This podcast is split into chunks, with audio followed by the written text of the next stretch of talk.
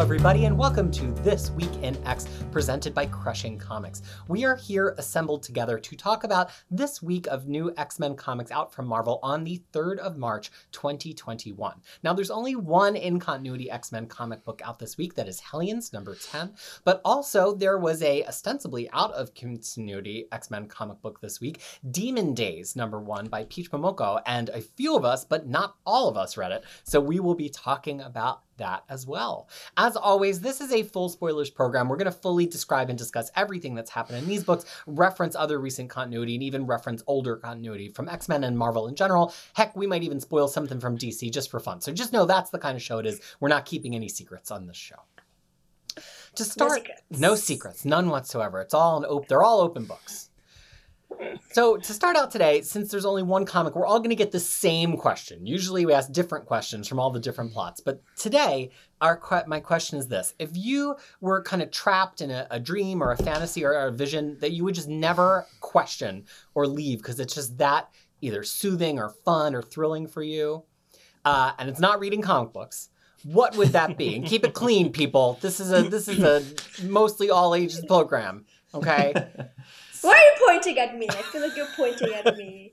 I feel no attacked. I feel personally comments. attacked. I feel personally attacked. So Tyler, what would be what would be the fantasy that could hypnotize you into being complacent and happy?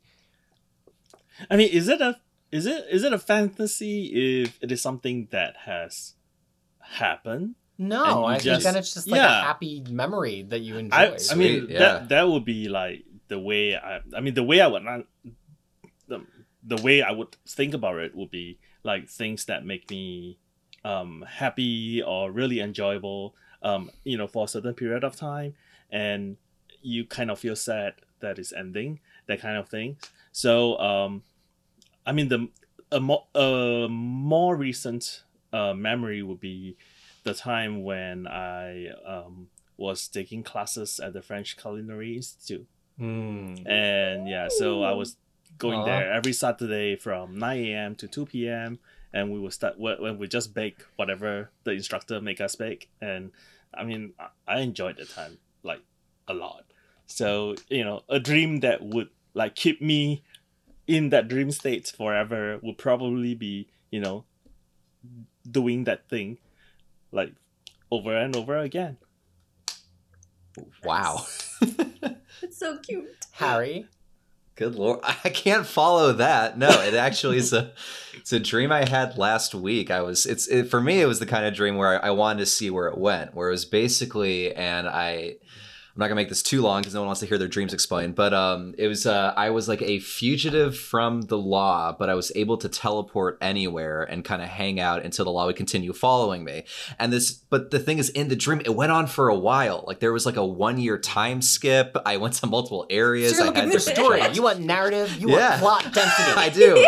Lots of interesting things to happen. And I woke up and I was like oh man, what was going to happen next? Because clearly the story train was rolling. Like I, I, I felt, it felt unfinished. So I just want to go back there. I guess I'm like the people in Inception, where I just want to go back to my dreams.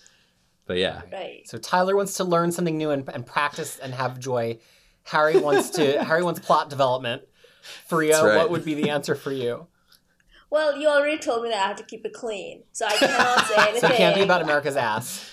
Yeah. Yeah, I cannot be it cannot be about America's ass and all that. So uh so the uh. one that I would say though is that the it's so I have been having this a lot since I got my cat, Lady Darkmoon. Uh-huh. Like, you know, sometimes we would be I'd be lying down in bed and reading and she'll come and she'll plop next to me and like and then I will look at her, and then she's just lying there, and then I do this to her cheek, Aww. and I just like mm-hmm. we just stay there in the bed, and she's like her eyes closed and purring, I feel like that would keep me in dream state always. That you know I'm always with her. So wow. that would be my choice. Oh. So Freya is the only one of us who cares about others. That's always a good thing to establish. uh, other being, not human. Another right, not other humans. Let's not take it too far. Just other creatures. Yeah. You know, Yeah. I, I'm tempted to say that it would be something about flying because I've been, you know, I've been like parasailing, I've been skydiving a couple of times. I'm not a big extreme sports person, but I just enjoy being in in air and like feeling like there's even though gravity is clearly affecting you, as you're doing it, you don't feel like gravity is affecting you. Mhm. But in reality, I know this because of my own personal dreams. I dream a lot about choosing donuts to eat. I don't actually eat them in the dream. It's just like being at a counter. At a, I don't even like donuts that much. Like ice cream is my thing. But just being at the counter at a donut shop that just has like every possible kind of donut, I sometimes can go a whole night and that's my whole dream is just choosing donuts.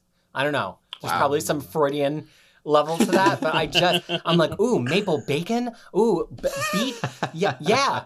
Um, so I, so I think you could probably keep me uh, contained indefinitely if you just gave me a really wide selection of donuts to choose from. If any of our viewer is an artist, please draw us in Peter those with things. The same, like it is four page of four panels of Yeah. everything that we just described. Please draw us. Just Peter surrounded by donuts, like in his Zen pose. yeah, just Peter, found no, so Peter's would be the last one, right? So it would be Yeah, like a different course. complication. Like first, uh, Lilar's is like, oh, he's cooking and baking. Yeah, Then it will I'm be baking Harry's. donut. Yeah, The Tyler's Harry's, and like, mine kind of go together really well. It's like the Uh, Right, yeah. and Ha- yeah, no, and Harry's would be like Harry's would be like Bang Fing, mine would be with a cat, and then like Peter's would be just one page of him just staring at a bunch of donuts. you saw God in the face of Duncan. That's what happened. I, I mean, I could I could go off, but we got we got to keep moving. Uh, for Hellions number ten, as we always do, let's begin with our lightning round of uh, gut reactions, and that will start with Tyler. Tyler, what did you think about this issue? Um, this issue has slightly less humor and veiled a little bit more into the horror um, territory for me. Um, you know, which I tend not to enjoy, but um, I, I still kind of like enjoy um this this this comics quite a bit. Um, in a pretty typical uh decompressed modern comics way, the middle issue of the arc, you know, um, doesn't do a lot it, it moves at quite a fast pace, but the plot, you know, did not uh, advance quite a bit. So, you know, I, I'm, giving this a three confirm, confirm out of five. Harry, what did you think about Hellions number ten? I sometimes read my books first thing in the morning. Like I wake up, get breakfast, and I read my books during that digitally. And uh, sometimes that's great. And then sometimes like this, not in a bad way, but I was like, dear Lord, this issue is grim. like some really gruesome stuff happens to Sinister in particular. And it was like the first thing in my day. Uh, and it just, it was interesting. Uh, but I like this issue. Uh, I think Tyler's right that it, um, it doesn't exactly push the plot forward. It's more just like a bunch of fun vignettes. Uh, but like it, it is an interesting transition, a switch from more comedy to just a much more brutal kind of situation. Uh, not that this is like the most horrible thing you've ever seen, but it, it there is some nasty stuff that happens. Um, but it's still really funny. It's really enjoyable. Um, it's just like it definitely feels like a middle pack uh, version of this book. So I'm gonna give it three point seven five uh, bloody dentures out of five. And that's why Harry didn't like it while reading or eating breakfast. Uh, for Correct.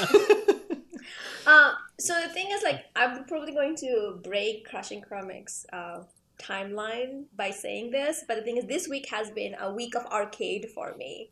So, like, over the weekend, I read and we talked about Claremont's run where arcade shows up.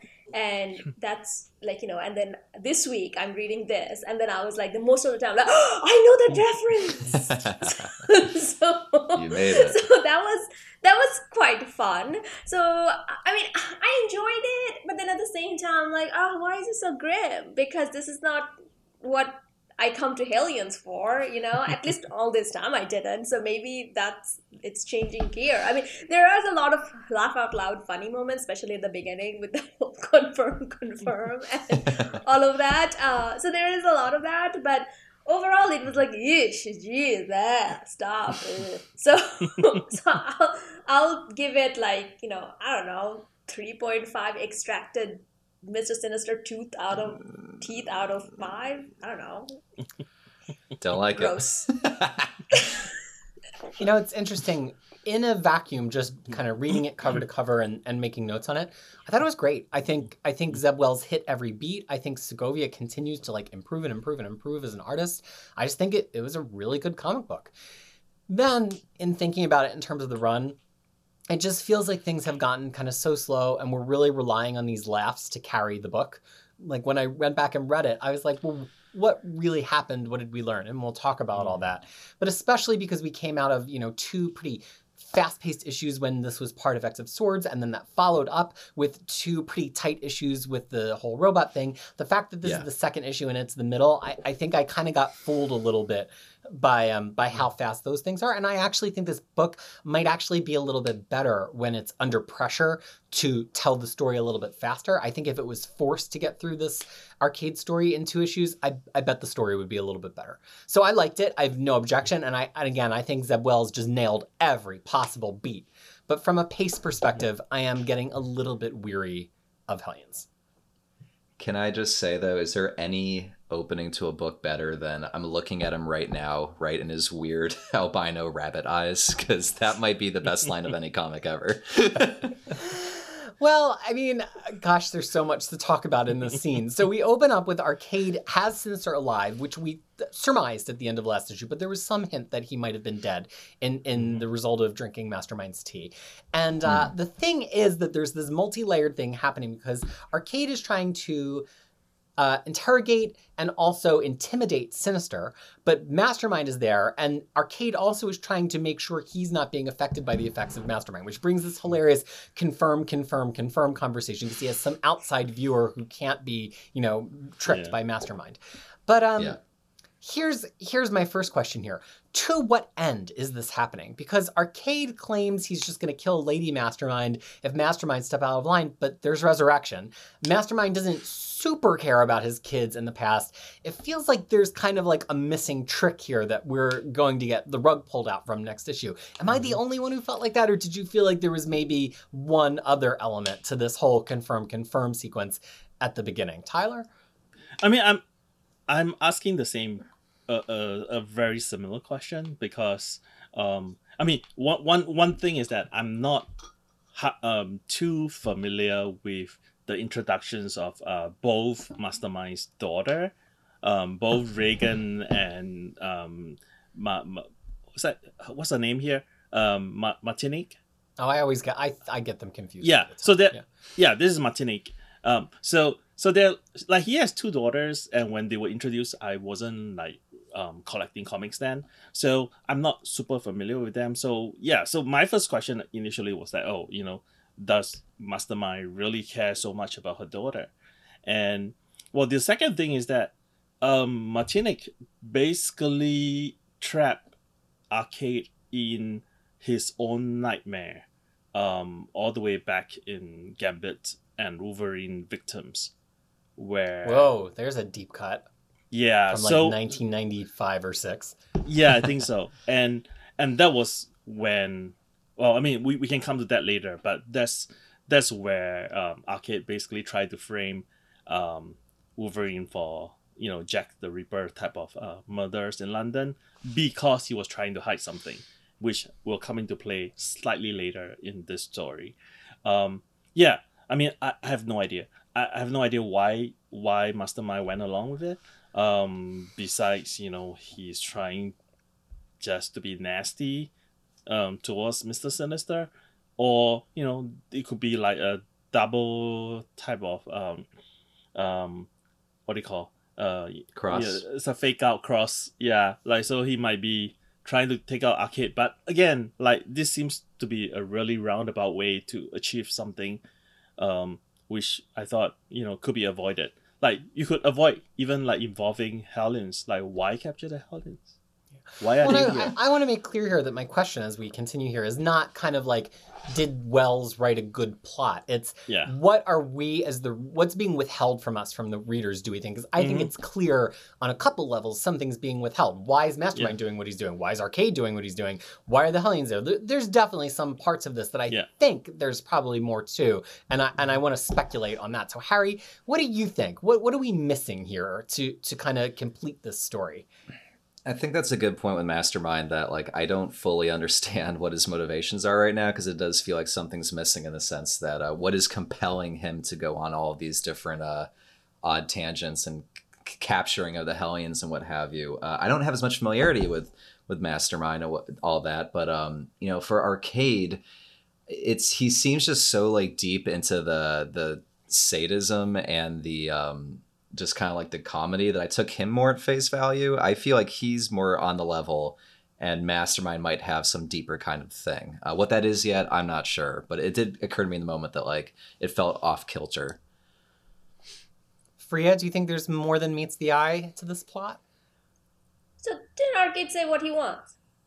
He already said what he wants. What does he wants more arcade, more arcade cl- clones. Well, right, to but then so he why? can so he, so he kidnapped the Hellions because he thinks Sinister cares about the Hellions, and he worked with Mastermind to get them there, all to get arcade clones. I read it a couple of times. I'm not sure he means arcade clones or just clones in general. I thought he meant arcade clones because he wants to become the because so the thing is because I read the Claremont issue now, his Murder World has improved so much and has gotten so scary compared to what he had in Avengers Arena and then now it's unbelievably more scarier because now he's actually using his employees family as those things and then Yeah. having the, as people within the dreams and stuff like that. Now he wants to go upgrade one more and he wants to be the, his clones are going to be in there torturing people. So that's what he kind of wants. Why not just get sinister and Yeah, not rest of the i, I don't know I think that's and the question. Yeah. and then why even have mastermind in that room and that's me can all be traced down to the fact that he's uh, he's really dumb he thinks he's smart but he's Yeah. not and he's very dumb Yeah. and then he's like pretty much the worst murderer in marvel history like you know so it can all go back to that me things So, so so yeah two two points in that, and actually I want to send it back around, Mm. starting with Freya. So, um, he, the thing that Arcade says is, for the only thing you have to offer, you walking disease, I want clones of my own to fill Murder World with horrors and delights, and I will have them, or you will burn in my madness. So he says clones of my own, but he doesn't specify. They're clones, Clones that will of create horrors. myself. Clone of my own. Yeah, I know. not right. He He, he, did not say say clones clones of of myself. myself. Yeah. So, but here's the thing I want to send back around, starting with Freya. Um, I get the sense from this, especially having just read the Arcade Claremont issue, uh, which we'll be covering a little bit later on the channel, is Arcade. Arcade's an artisan. He cares about the process. He whether they get murdered at the end, it doesn't. It doesn't really matter. Which actually is a really, I think, smart take on how ineffective he is as a murderer. He doesn't care about. He's creating bespoke murder and terror experiences that you may or may not die from, but the experience is perfectly tuned. And I, He I just know loves that the craft. he loves the craft, he loves the game. Yeah. And I know that's been a point with him before, but I think Wells just hit the nail right on the darn head in this issue with that. What did you think about that aspect of it, Freya? Um, well, there's Mojo who does that. So he's like a copycat. and maybe he doesn't like being a copycat anymore because the thing is like if the idea is like the oh I'm just gonna create nightmare and I'm gonna give people some something to scream about at night. well, okay. There's others who done that. This is Mar- Marvel Universe. You yeah, cannot there's a surprise thousand us. villains that do that. Yeah, you can't surprise us. There's literally a villain called Nightmare who does this. like you cannot surprise us anymore. So maybe that's the thing. Maybe it's the brand upgrade. Maybe he's trying to put his seal. Like you know, maybe nobody's giving him attention, and he wants to do that, and this is his way of getting there. Hmm, Why is Smells Mastermind in that room? yeah. so that's the that's the question. Then why do you have him? Maybe because he wants to have a leash on him. But the, yeah, but the whole confirm confirm. I think it was just for gag. Yeah. Nothing else. Well, I mean, it's, it's also a really smart way to um to make sure that Mastermind is not like subtly um using his powers on him, right? Because he had that experience before. I mean, he had he had to deal with you know um uh Martinique Mastermind. So Right. um so so he's being really cautious about that part. Um yeah, but yeah, go ahead. No, no, I was just saying, but in in process of that, he's looking like an idiot. Um, I mean, Well- for, for me, it's like you know, coming back to the point, I have the, the, the, the thing that sort of puzzled me is like, why is Hellions there? That's that's the big question mark for me. Maybe he just wanted to get them off the board so he could keep a better hold on Sinister. I mean, that's kind of the most basic take, but just uh, also it's fun to have the Hellions around. Yeah. don't ever don't forget that part. They're an entertaining also- group. and he doesn't know about resurrection or anything. So you know, so I think That's true. Mm, I think for him it's like, oh, if I if I kill these jokers, they're dead. So yeah, that's true. Well, no, you know, all anybody theoretically knows is that like Sinister is on the council and that he has a team. We even saw with Yeah. Sage in the last issue where she's like, "I thought you might want to go rescue Sinister," and they all burst out laughing. Like even on the island, it's not fully known and understood how the, how much they all loathe him and how much they're kind of just Yeah. being arm twisted. So like you know, mm-hmm. Arcade interacted with them the way you would interact with the super team, and you know, you would kidnap whoever the leader is, and not realizing the Hellions don't super care about Sinister. Now, so but Arcade, as we've talked about, he's he's got a big upgrade here because he's collaborating with Mastermind. Mastermind, you know, has the ability, sort of in the same way that Moonstar does, to kind of like use your own psyche against you. And Arcade is this brilliant designer of games, and you get the idea that this too is a synergy between Arcade and Mastermind, and it's not any one of them just saying do this. It's actually the combination of Arcade's ingenuity and Mastermind's powers that's creating these uh, environments. And there's six different environments for them. Each of them has a um, like a dream state and then a nightmare state. So at the risk of having like five or ten minute discussion about each of them, which I don't think we need to do, I do want to pull out a few of them. And I think the most prominent is probably Psylocke. So Dr- mm-hmm. Psylocke has a dream of compassion and a nightmare of rejection. And this brings back a plot point from, dare I say, Fallen Angels about her deceased daughter and how all she wants is to be back at home, back before all this body swapping nonsense with her daughter. And that the nightmare of rejection is not only rejection, you know, by her daughter, but also this rejection of feeling like she has no place, which is the whole Kwannon story. So Yeah. is what we're getting from this kind of that like her whole life ha- has become a nightmare and and even still it's a nightmare even though she kind of has a place on Krakoa. I don't know. What what did people take from that? I mean, So it, the thing- it is also blaming Betsy, right? Because mm-hmm. Betsy is the one, Betsy that is like um, Mojo Fight is attacking her. So in a way, she's she's still not over the fact that I think Betsy took over her body. Freya? But the thing, so the things she actually woke herself up though, right? Because she's the only like she's the one of the first ones to be like, oh, what's your name? Yeah, And what's your name? So the thing is, there's another book that came out this week that tells what's her name.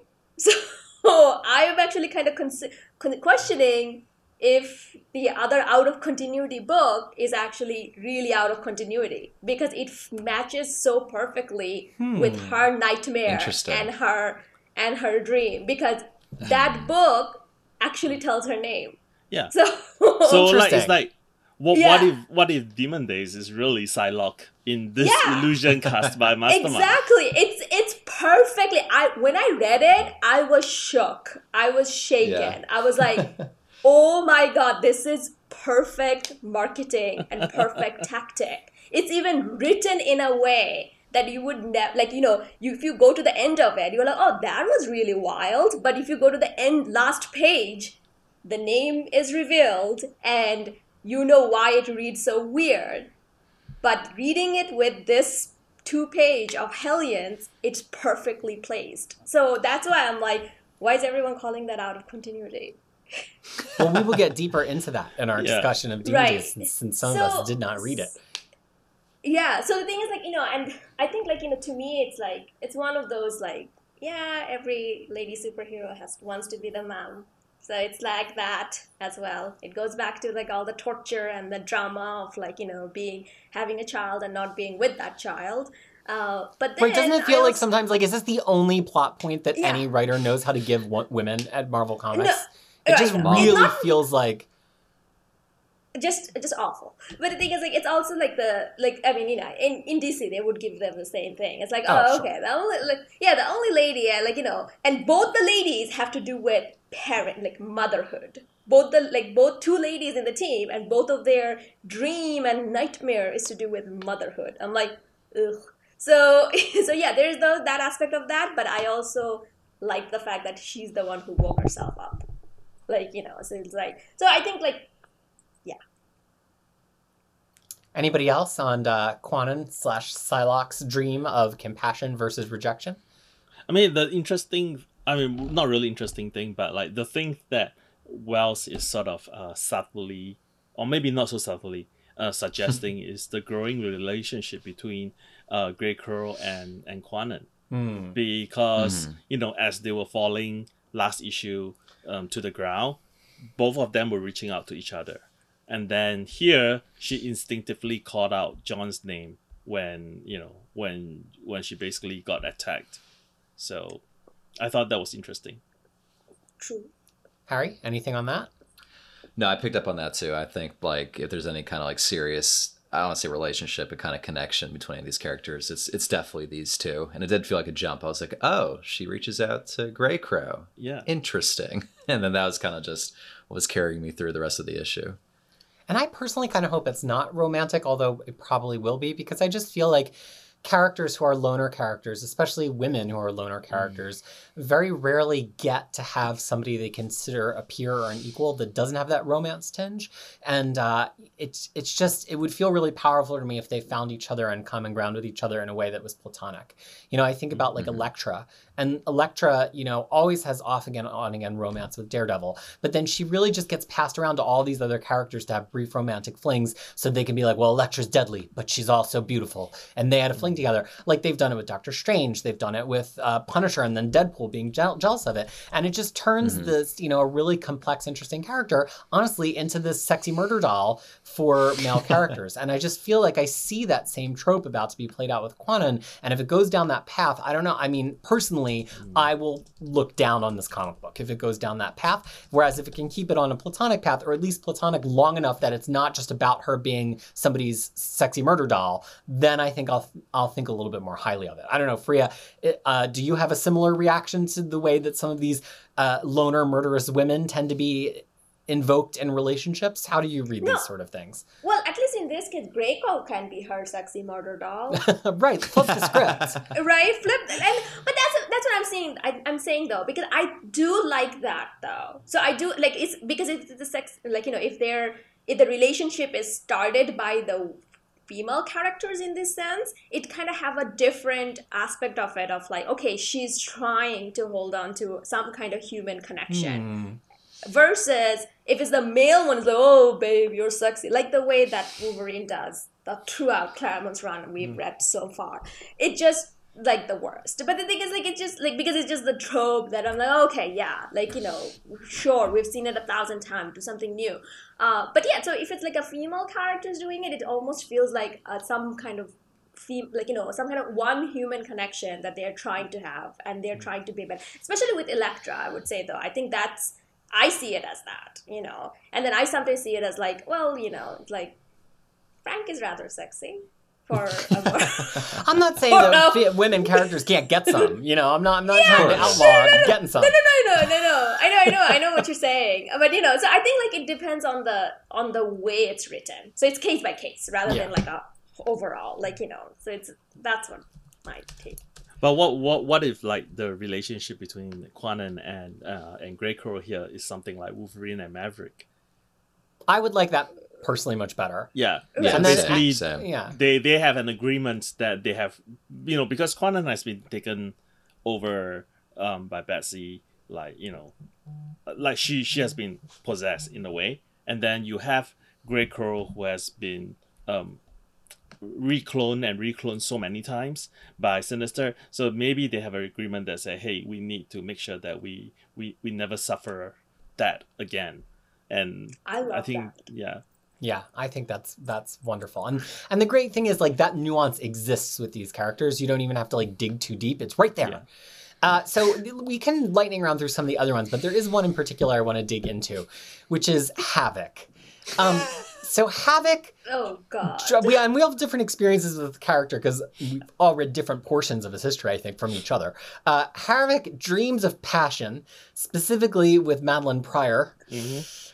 And his nightmare is humiliation. But is it really though? Is it? Is he? Is that really his nightmare? Seems still like he's having potentially a good time. So yeah, it could be um, more passion. It's like from By passion far to having the best even more passion. Just a different form of like a fun time. Like Well, but- yeah. But the thing is this, right? Um, I think Mastermind doesn't have telepathy. So what he pulls out, may, he he thinks is is is humiliation. Right, he's making a value judgment. Like, oh, I Yeah. see you with Yeah. a dog collar on. That Yeah. must be bad. And Havoc's Yeah. like, excellent. I- Haibo is like, no, I'm still I'm still in the dream phase. It's still having a it's great still Wednesday. passion. It's not. I really hope there's a scene next issue. They're like, "Oh man, we had the worst time at Murder World," and Havoc's just like, "Oh yeah, for real. All right, I, was I had a good horrible. weekend. Totally yeah, horrible. It terrible. was uh, horrible. Like, Horrible. oh yeah, horrible. Oh yeah. Like, what happened? Don't worry about it. Just let's go." But I, I really want to dig into the meaning of these words based on what you all currently know of Havoc. We'll start with Freya, right? Like, what? Why might Havoc's dream be of passion? You know, my dream's of donuts. Why is Havoc's? Why is Havoc so entranced by the idea of passion? He's had this very long time relationship with Polaris. He Tyler almost got married to Nurse Annie. Uh, Yeah. He's had passion. Why is passion Havoc's greatest dream? Uh, and then also, why is humiliation his fear, Freya? What what is your thought there? Well, because he's like somehow, like even with Gabriel Summers being the way he is, he's somehow still the third most favorite Summer brother in the Krakoa. so maybe that's playing a thing on it. But yeah, I was actually thinking about Polaris too. I'm like, son, Yeah. where's where's like, oh, okay, like you know, you went from green hair to red hair. Hmm, interesting.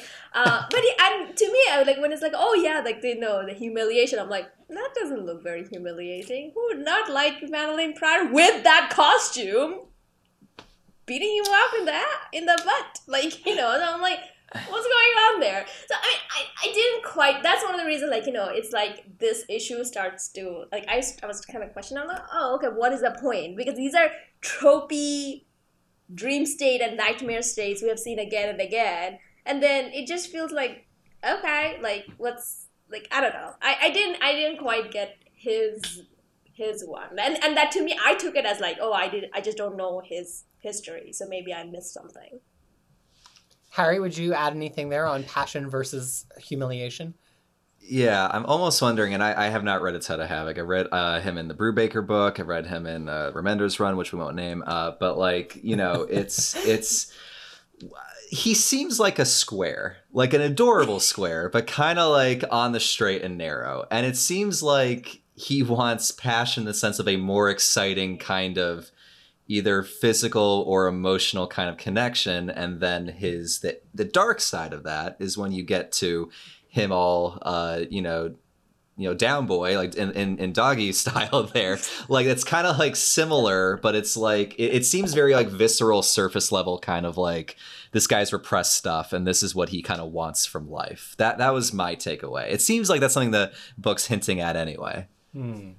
Tyler, what did you take from passion versus humiliation? I mean, this is just moving him back to the Australia Australian era because that's the only time the two of them are together, and you know. Well, and- Mutant X, right? Isn't she in Mutant X? Yeah. I feel like I just, we need to phone a friend for Malicious Glee. Yeah, like, we give need the- to. it's been a while Yeah. for me. It's right in the shelf right here. hmm so that was the thing. I was like, um, yeah, you know, it's like, I, I mean, again, that was the part which I was like, my my question was like, what? Are you sure that submission is is the nightmare for him? oh, you know, it's like, yeah. I mean, he could be. I mean, yeah. Don't don't don't look down on puppy play. So, you know, so it, it may not be humiliation. It could be just passion and more passion. Seems like Arcade does not have a great uh, view of other people's sexualities. it's So not that- he's a villain. It's not. It's Oh, not right, arcade. right, it's not Sorry, it's a combination bad. of Yes. arcade Yeah. and mastermind. Yeah. could be. Yeah. Uh, So- I mean, it does lead us to the hilarious moment of the camera pulling back from the dream to see what people in reality are saying. Of Havoc on the on the bed with this like square cardboard looking robot like groping her, and Mister Sinister of all people who's usually into any kind of prurient content that you can possibly serve to him, being like, I would really prefer not to see this, which has which which has levels because is it that Mister Sinister doesn't want to see ha- Havoc humping a robot, which you think he would normally enjoy, or is it because he's so complicit in the whole Maddie Pryor aspect of Havoc's obsession that he actually objects to the idea that Havoc is imagining that the robot is Maddie Pryor and saying, "Oh, Maddie, oh, Maddie." Like there's le- Yeah. levels. This is what I mean about. I think in the actual book, Zeb Wells just hit every possible beat. I'm, I'm a little annoyed by the pace of it, but it's I found it funny. Uh, So guys, before here, we hold move- on, I've mute. No, we're not moving on. Don't worry, we're not moving anywhere. okay, we're not moving We're here. from this. so here I Mutant X volume one. I'm going to read to you from the jacket copy here. Uh, Havoc finds himself leading a mutant team with familiar faces. The six are the Brute, the Fallen, Iceman, Bloodstorm, and Marvel Woman, better known as Havoc's wife, Madelyne Pryor. So there's a whole. You, you, Mm. We got a whole 32 issues and two annuals, which I already had put together for binding, but here it is as as two improbably released books. Maybe just so we could be ready for this run. So I already go home and read Mutant X. But um, here's the other thing I want to say before I hand back to Priya. I think you've all gotten close to, but maybe haven't quite said the thing that I thought, which is that I think Harry got the closest in talking about him as a square. Cyclops is a square too, but Cyclops still has a thing that he's obsessed with. Cyclops has his like all work and no play thing that he does that makes him a square. And Havoc is like a square in search of that. And so even when he's with Polaris, even when he's with all these other things, like he never like feels all the way committed.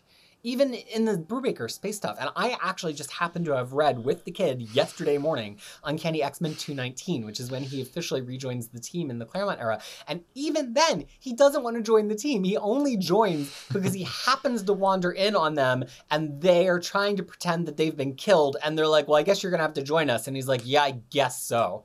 And that almost feels similar to the beginning of Uncanny Avengers. So I hmm. really feel like the passion and the humiliation, it's two sides of a coin where he just wants to like feel, right? And at least humiliation would like make him feel, but it's the it's kind of like the negative side of feeling, but it's actually not that bad for him. And that's why I just think it's so fascinating. I don't think it's right or wrong. I think Wells nailed it. Mm. I don't think the humiliation is good or bad. I just think that this is like Havoc searching for feeling. Yeah. Maria, do you have anything you you want to either go back to or, or respond to in that? So two points. Point number one is like this is like the second time I saw a summer like having psychic session with another woman while being in a relationship with someone. I mean, is this their brotherly trait? Uh, the second point is which is he the second brother? Like, is he? the Yes, he's sec- younger than Yeah. Cyclops. Okay, so he has a s- book, book, like you know, a book. What is that? What's it called? Uh, textbook middle child syndrome. Like this is textbook middle child syndrome. None of us here will understand it because we are all the either the eldest or the only child, right? Like Peter, you have a Yeah. you have a you have a like yeah. So the thing is, so we're not gonna understand it. I've seen this. I've seen this middle child syndrome, and I've seen it like you know I'm, I'm the oldest of four so i've seen it twice and sorry twice so this is like a quintessential middle child syndrome and it's just like oh i can't follow the older brother because he's like his shadow is so long Right. and the younger one is insane so i can't follow that route either um, And yet his then there's- passion is literally following the route of his older brother to sleep with Madelyne Pryor. I mean, like, you know, levels. She's- yeah I mean, exactly Li- Ma- Madelyne is essentially, you know, Oh, that, I'm we're not gonna, gonna spoil it. I'm I know gonna we're gonna talk about it in our come back, join us in epic reread. We're gonna talk about all of that, uh, but it, because I have thoughts about that, even without spoiling what I know. Yeah. Um, and then uh, the the third thing is though I don't think like you know you were talking about Hinis, Sin, Hinis, sinister looking away. I don't think it has anything to do with he never he will never feel like oh my god I created man like he, there is no remorse or anything. It just gross embarrassment that this is my team. Ew. Like I would have because I was like ew this oh like please Alex cut it out you know be like oh so so that's where I would say. I just, I know this is awful, but I can't get out of my head the idea that the robot just has like a smooth face and he's like trying to make out with him. And, and it's just ha- him like, You know, like this, like I just keep every time I read that panel, that's what's in my face of him just like trying to We're- tongue kiss this flat face, this flat plastic face. We're so bad people. We this, all this are poor going man, jail. this poor man is being like, you know, having this moment, and we're like, ah, we're making fun of it. Like, ah, we are all the sinister. We're all Mr. Sinister. But on the on I mean on the same page, there's also something else happening. Which like is you know, Yeah. Miss Locke is like going up to Arcade and saying that, "Oh, is it touching time?" And then Arcade is like, "Not now," and you know, um, wave her away. I mean, but the there's thing no is, confirmed there, there's no confirmed there. Yeah. which made me think that she's not Miss Locke. well, and maybe Arcade That's- is requesting a service from Mastermind as well. Well, that's the thing. So Miss Locke is killed. Like Miss Locke has died, and uh, Arcade killed her because the two have this ongoing game where Miss Locke will try to kill Arcade on his birthday, and then Arcade will try to kill her back, or something like that. And in one of these s- scenarios, Arcade got crazy and killed Miss Locke. So They and that is caught I the the whole thought so. I like couldn't quite Yeah. remember, but I thought that so that was th- the case. that was the whole premise of like um Wolverine and Gambit victims. Um, I, I actually went back and read the thing, But and um, then yeah, sorry.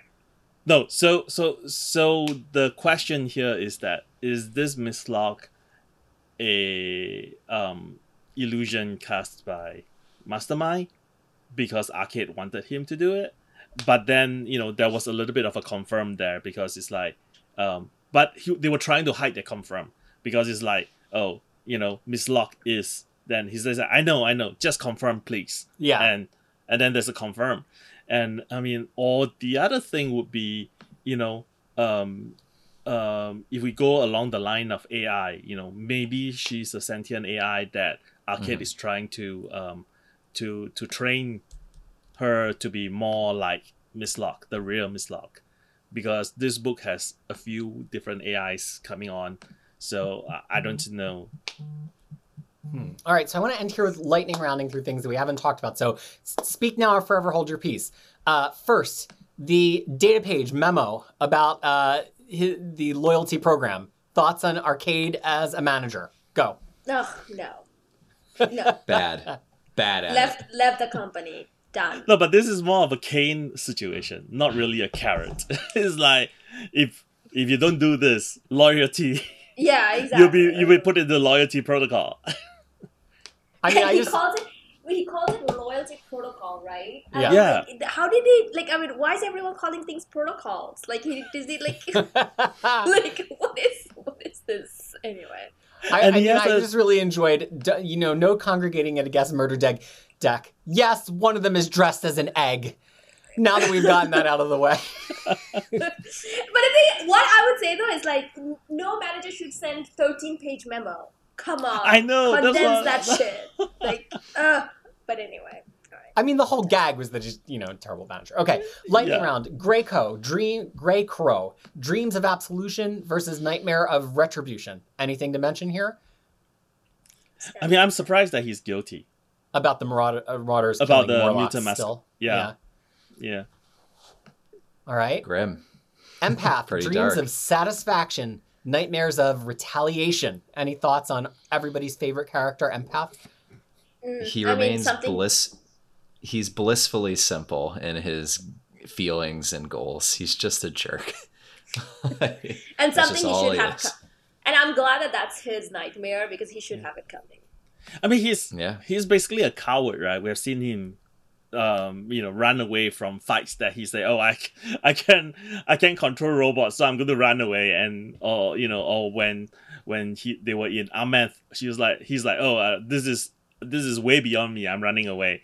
So so like, I mean, it, it's not surprising that like he's afraid of people like um fighting back because because he's a coward. I think. The, the subtle thing there that I really enjoyed was he's not afraid of people wanting revenge. He gets that that's part of his power. He actually Yeah. likes that. He's afraid of his power not working in those times. And I almost, I just thought it was very delicate work from Wells where it's like Mm. his fear is more that he can't get control back. You know, he's happy to run away. He's happy to fight another day. He doesn't want to lose the ability to potentially institute control again. Uh, Wild Child dreams of aggression versus nightmares of similarly to Havoc submission. At least for Oh, no. at least for Wild Child, it makes sense that he would have a nightmare about submission because he wants to be the alpha dog, which is not Yeah. Havoc's goal. Right, but I just love that his his dream scenario. Like that was that was cute. That was, was kinda and cute. Yeah. It was cu- it was wild. It was cute. It was like, oh, he wants. He wants to be the the alpha man. dog. Yeah, he wants to be the alpha dog. And what is like the true manly manliness for him is Wolverine and And Sabretooth. Sabretooth. and he actually gets them, like, you know, and then he just stands there all proud. I'm like, oh. and then all man. run away. Yeah, and his Oh, dream is literally so Wolverine going, "Oh hell nah!" Like- Yeah. Yeah, hello. I'm like, oh, you baby. So, yeah. And then final lightning round in in the hardcore. This has Freudian double entendres in it. Nanny and Orphan Maker in Dreams of Protection versus a Nightmare of Separation. Any thoughts on this one? They're weird. It's just, Yeah. I just thought it's Be really basic straight. about it. It's just really straightforward for this too, right? I mean, Nanny, Nanny's thing has been like, I want to protect all orphans, even orphans that I made.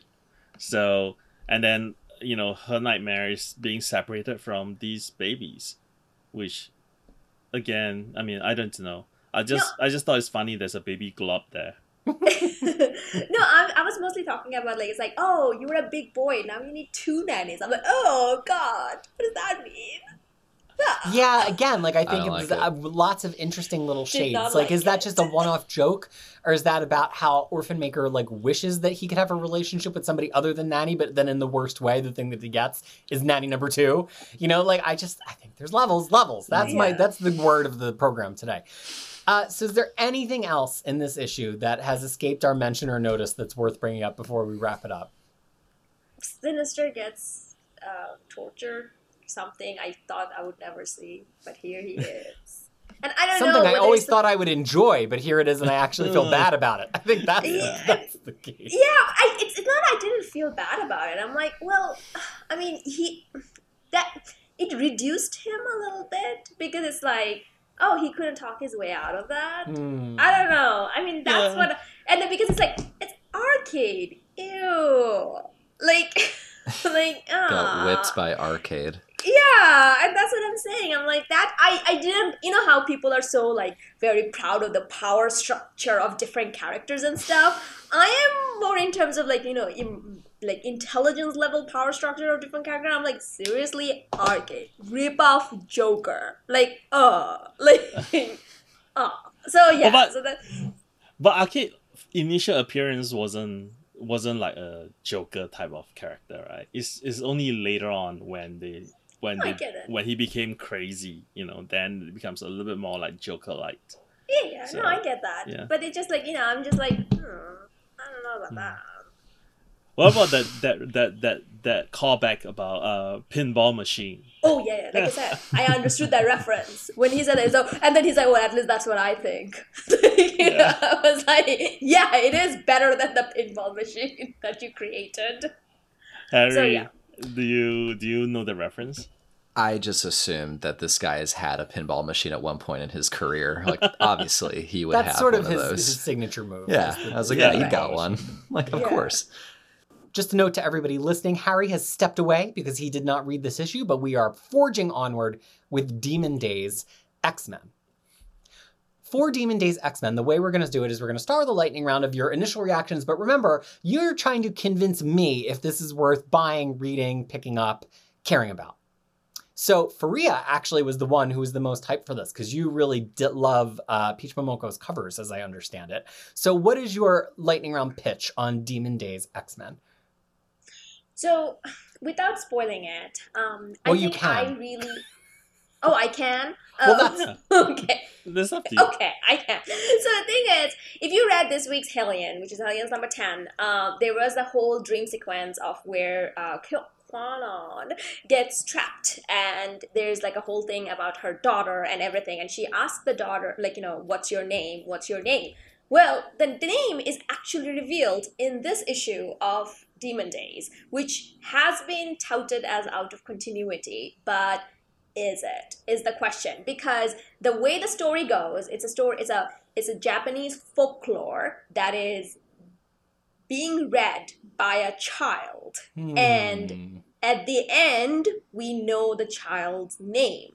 But the, the story also features Kwannon with a real Wolverine called Logan. And she's kind of going from town to town and getting rid of different like demons that are based on Japanese folklore. So that's one of the reason it just like very hard to say that this is completely out of continuity when Hellions has that whole storyline going on. Interesting. Tyler, what would be your lightning round? Why should I care? Um, I mean, the one reason why you should care is because you know, it's only because if you are a Momoko fan. So if you really like her work, her covers and her pinups, she actually transitioned very well into sequential art. I mean, it's not the best art like sequential art that you have seen, but um, given the fact that she, you know, and again, same as Peter, I don't think I've seen her do any sequential art before. So I'm just going to say that this is her first sequential art. I mean, given that this is her very first one, I, I thought she's um I, I I'm really impressed by by what she she did here. Um plot wise, you know, um I did think that it might be also linked to um the Hellions 10 uh um dream sequence, but you know, if we if we not if we do not consider that and we just say that this is a Elseworld type of um story, I don't have a lot to say about the plot because it leans heavily into Japanese folklore, of which I know very little of. So um yeah, so I would say if you're a huge fan of her and her art, I you should pick this up so that you know Marvel will give her more sequential art to do. Um, if not, you know, if you're not a huge fan or if you're just a casual fan, just wait three months for Marvel Unlimited. Hmm. Um, one thing I would say though is like the the art matches perfectly with the story though because Mm. it's a Japanese folklore story and the art is very much of like the old Japanese um, art that you see like you know the whole story of yokai and then you know a samurai going through a town and everything. So it has that element of it very well. But the thing is it also does this really cool trick. I I call it a trick. It's like everything problem with the story you can wash it away by saying it's a child reading a book so it has it has that as well so there are certain times Mm. that the scene just kind of cuts to the next and it's like oh yeah so when she was reading the book she just skipped over a page or she didn't like it or she didn't just it's it's it's actually a, a trick of it and then i was also Mm. talking about that if I were the editor, I think like you know my choice would be. But then again, that's not flexing her sequential art talent, so I don't think that's what. But I would like more pages where it's like a sprawling double splash page of so many things going on, and the stories are just kind of told in like an introspective or like you're giving um what is that word like a exposition kind of thing i wish there was a couple more pages of that because she starts off with that one page of that but then it Mm. just then moves on to the sequential Mm. i think that would have been really a cool marrying her act, her talent of cover page versus sequential art thing Well, let me ask kind of a follow up. And Freya, you're starting to get into this already, but we've seen a lot of artists transition into being writers throughout Marvel's whole history, even more recently. You know, both Declan Shalvey and Jordie Bellaire have recently made the transition to being writers, and it's a way for them to kind of like maximize their time and profitability because it certainly takes them less time to write a book than to uh, draw a book. But how do you think Peach Momoko is as a, I don't know if it's her first time ever, but certainly in a Marvel superhero comic book, her first time as a writer? How did she acquit herself? Is it smooth? Freya's already talked about how she's used some kind of interesting tropes. So, Tyler, what did you think about her as a first time writer?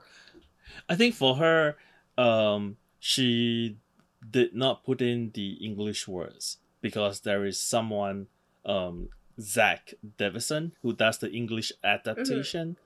So, um, I mean, this basically is, you know, is probably, in my opinion, um, uh fit right into the Marvel way of like uh, producing a comics. She probably have Hmm. an idea of the comics, uh, of what she wants to do, and she starts like drawing it. And she she I, I mean I've met her. She doesn't speak English much, so um she speaks a lot. Of, I mean she, she she her husband speaks English, but she doesn't. So um so she probably had um the skeleton of the story out and written in Japanese, and then they had someone translate it into um into English. Hmm. So one thing to do, one thing to say about that though, because um, I'm forgetting his name, Davisson. Zack So Davisson. he actually, Zack Davisson, he actually tweeted out that there is no English. Trans- this is not a translation.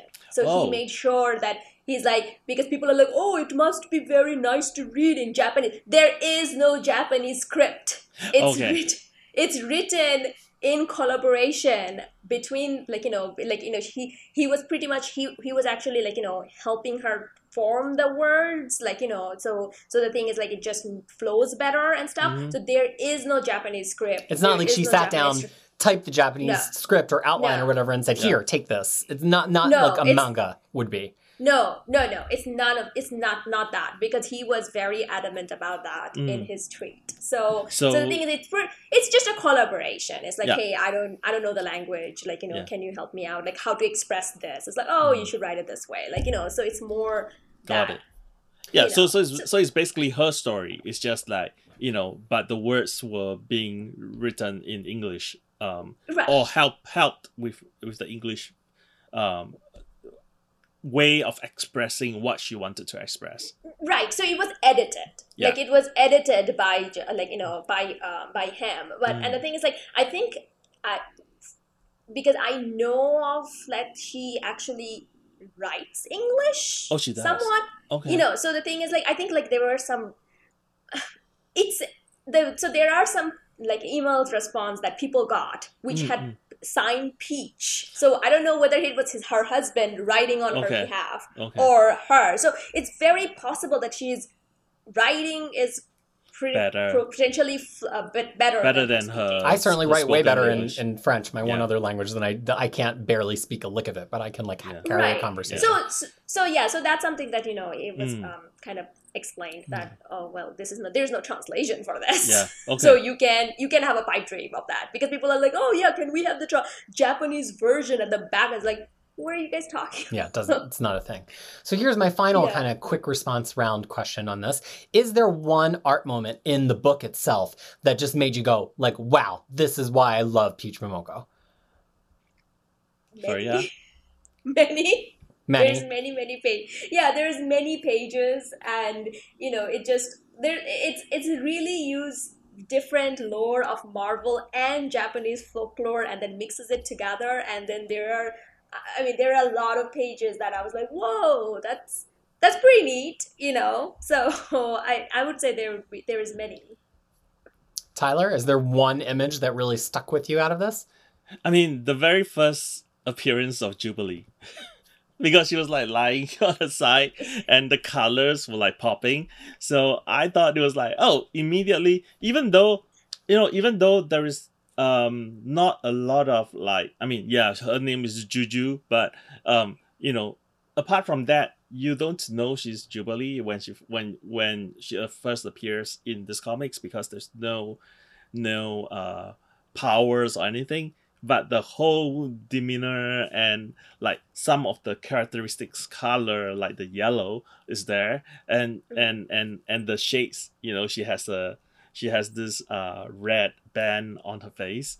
And it just speaks immediately say oh this must be jubilee. So i And the thought it was really fun. And at the end, there is like a um, like a what you call it like a background information section where they say that where the different things come from, and there is this one page where they're s- explaining this type of characters Mm. in Japan in Japanese art, and it matches so well with that because it's like okay, so she saw that and she saw Jubilee. It's like now I'm going to match this together. Well, and also the the transition, right? Because the the very last uh last page, or I mean the second last page, you you know that there's a transition Right. because her, she she changed her style slightly, just this Exactly. slightly change, and you're like, oh, okay, that's different, you know, and um, the I thought I didn't I thought the Miss Kuroki um which is the the like Mr. uh like the school mistress or you know Uh-huh. or her mom or whatever um I thought I thought she was I thought she was Black Widow right Hmm. right right i thought like i thought exactly the same so that's one of the reason i'm saying who is this girl I know but, we- but Black because she has that Black Widow like hair yeah, you know, yeah. no no yeah. I'm, ta- I'm talking about the girl who's reading the story. oh story the reading so the thing okay, yeah okay. the reading the Got it, story it. and then she talks about like you know mom and then it just like the whole thing it's just i mean it's connected to but the thing is also because this is a story set in japan logan has to be there. And logan like you know and it's like a real life wolverine. Well I think it's drawn. I think it's drawn more like a wolf than a Wolverine because a Wolverine true. is not that big Not native to like, yeah, Japan, yeah, so, yeah, yeah. Yeah. and that's true. That's so the thing is like yeah, and then his name is Logan, and then Yeah. he also has healing factor. yeah Well, I, you know, I think it's really interesting because I, I kind of came in with the assumption that like, oh, it's just like an alternate universe book. Like somebody just wants to tell this, you know, like beautiful painted Japanese art influenced version Mhm. of an X Men story. Which to me is just my whole thing is it's not that I hate these stories, but it's just I read so many comic books. Like I would rather read some deep cut Wonder Woman comic book than Mhm. read this. But it sounds like from the two of you talking that it's actually just a, a really cool hybrid of a traditional Japanese folklore tale with X-Men stuff layered into it. And I actually love that kind of stuff. Like I love when actual folk tales are, are reused and appropriated to retell stories, as opposed to something that's more like uh, Marvel 1602, where it's like it's Marvel, but it's 16 year 1602. Like to Yeah. me, I you could not pay me to be interested in that. That's just how my brain works. And I kind of thought this would be that, but it sounds like it's something really different. So I think I will read it uh, when it hits unlimited in three short months. Now, how many is it going to have another issue? Three? Is it ongoing? What is the story? I think limited. They Limited? advertised Because they- another issue, but Yeah, there's the another issue is also number right one. after. Yeah. So the thing is, next issue is called Demon Days Mariko number Yeah. one. Oh, and I, I'm looking at the cover of that now, and that character really does look like Black Widow on the cover. Right. Yeah. Right. So the thing is, like you know, so that's one is like, oh, maybe, and then and it also had the Hydra. See the Hydra, the Black Yeah. Widow, and then you know, then Mariko, and then The mask, like, the oh. Japanese demon Yeah. mask, looks yeah, like all of Hydra. that. So oh, it's, and it's so really, does it connect really- to the guy? What is the um the guy from Wolverine and Kitty Pryde, Tyler Ogun? Oh, Does it uh, connect to yeah, Ogun? Ogun, Ogun. Okay, I don't cool. know. Yeah, Oh, we don't know, but the thing it's is, the it's, Ogun it's, mask. I think I think it's like you know there uh, there should be more stories like kind of like this you know done well. I'm not saying that, or maybe you know give so give people chance, give people Mm. chance to flex their art, their talent, and you know, and if it's like if it's out, you can be like, oh well, yeah, that was never in continuity anyway, you know. so I think it's I think it's a it's a good idea to do this, like you know, and then maybe even like make them for charity so that people who are obsessed with it, Jen Bartel should do some of these because you know I know that she have done sequential work for uh, Blackbird, um, her image work, and also Jem and the hologram, but I I think like give her something like this too, like you know, so let let it let all your talent flow. But I have to say that Peach, um, Peach Momoko, is extremely, extremely fast. Oh yeah, because when I commission, when I you know I, when I asked her for a commission once, um, it was before NYCC, but you know, but in my typical fashion, I like to give like three choices. So I was like, oh, you know, so I was conversing with with her husband. I was like, oh, okay, um, I uh, I would like her to do something, and we agree on the price. And it's like, okay, these are the three choices. And less than twenty four hours later, her husband emailed me three pictures and it's like oh she she decided that she likes all three choices and she drew three of them and then she asked me say oh um like which one do you like best Wow. and i ended up i ended up buying two out of three It's fun for me because I sometimes miss out on some of these direct market things because I'm I don't buy things in floppy. I don't look at um, variant covers because Marvel won't put them in their darn books. At least Dynamite, you know, say what you will about Dynamite, Mm. but they put a lot of their variant covers in the digital books, and I like spend time sitting and like looking at them, and and it's fun to see variant cover art. Zenescope sometimes does that too, and I know they're like Mm. cheesecakey, and that's what they do. But I would like it if Marvel would put their digital um, versions of variant covers in their books. DC did it for the whole beginning part of Rebirth. If you got a digital version of one of the books, it had the second cover, and like you get a whole Oh. extra minute of satisfaction of just like checking out this beautiful artwork. But I bring that up to say the only way I know who uh, Peach Momoko was before this, having been not a, a buyer of any of those things physically, is because our friend Frank Gogol uh, had a comic book No Heroine for Source Point Press, I think, last year, and Mhm. she did one of the variant covers, and it got like really, really hot. And I and he was like, "Oh, I know you're all going to be after this Peach Momoko cover," and I'm like, "I'm just after the book because I Frank, Frank is my friend and I want to read his comic book." So then I like had to be like, "Who is this Peach Momoko character?" And that was my route of discovery. So it's just really interesting to me that you know Freya's whole comment about like it would be great to have more things like this. I think so too because for those of us who are much more about like digital reading or don't play the variant cover game, some of these amazing artists like exist outside of our reference entirely, and they don't Yeah. really get introduced to us until you get them doing interiors, and that's a shame. Mhm. Or until they're at least doing a run of covers on a book that we're reading, like Mark Brooks, you know, doing a run of covers. Yeah. And so, you know, I just want to appre- appreciate more amazing art. So I, I'm kind of all for taking one of these artists and saying, how could you do a whole issue? Like Kevin Wada for Wicked and Divine, who's, I love Kevin Wada from his like Tumblr days. Uh, and he, for Wicked and Divine, they were like, what can you do? And he's like, let's do it as a fashion magazine, right? And that's Mhm. how you get a whole Kevin Wada issue. So let's Right. see what these comic book artists want to do, you know, to, to make a full issue and, and do that. So Mhm. I think that's really cool. Tyler and I did not make it through the whole Marvel pull this week, but we have heard from some of you that you're really enjoying when we talk about the X Men appearances around the Marvel Universe. So while we find a more sustainable way to do that, Tyler did get a chance, I think, to look through or read Runaways this week, Tyler. Yeah, I did. And Um, and so it was, was- Runaways Mutant Tea because we left on a very Krakoan moment in the last issue It is. Pixie and Wolverine arriving to pick up yeah. Molly. And it seems like it's, it was a case of mistaken identity, and that there there's another mutant that actually on the. Runaways. Yeah, well, not the team itself, but like Around. Jason, like she, the, the the mutant didn't actually appear, and they were like you know on their way to to get to him or her. Wow. Um, so I'm not hundred percent sure what is happening there. So um, but yeah, uh, but it's not Molly. So um, uh, I mean, if you enjoy seeing Molly basically manhandle Wolverine over her shoulders, that would be a, quite a good book. All right.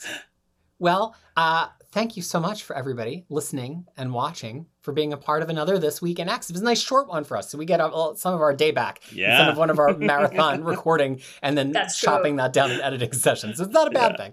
Uh, we want to thank you so much for joining us because we really think that these comic books just gain so much more when you read them together with friends. Comic books can be a social experience. Uh, and so many of us, either pre pandemic or just because of the pandemic, are not getting that social experience. And the reason we're together doing this is because why, Freya?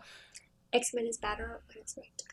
That's right. And it's really been better for me these past few months that way. And I hope you all feel that way listening too. So, on behalf of Tyler, Freya, Harry, and myself, thanks so much for joining us for another This Week in X. And we will see you again next time on Crushing Comics. Bye. Bye.